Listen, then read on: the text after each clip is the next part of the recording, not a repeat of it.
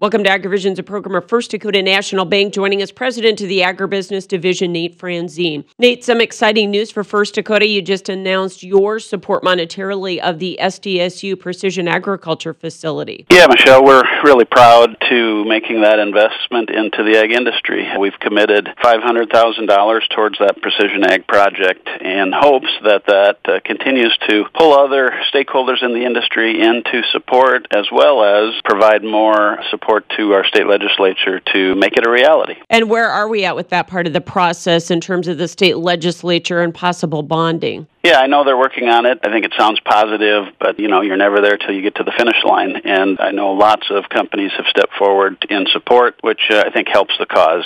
And this new facility is critical to the future of agriculture in the state, isn't it? There's no doubt about it. Precision agriculture is vital to the future of our farmers and ranchers. Technology is changing so fast, and the producers that are adapting to that are staying competitive. And if you're not, you're falling behind. And so, you know, this precision ag project at SDSU will certainly help farmers for generations uh, stay very competitive in our region. And I've talked to President Dunn. He says the facilities they're using are very antiquated. Yeah, that's that's so true. You know, I think you can commend uh, President Dunn and many of the folks at SDSU for the upgrades they've been making. Certainly, that campus has been transformed over the last five to ten years. But this project remains very critical to the success of the School of Ag. You know, precision ag is the way of the future in farming. It's how we be more sustainable, more environmentally friendly, and more productive, which is what we have to be if we're going to compete on the global scale. Yeah, and it puts SDSU in South Dakota on the map as one of the only precision ag majors in the country, doesn't it?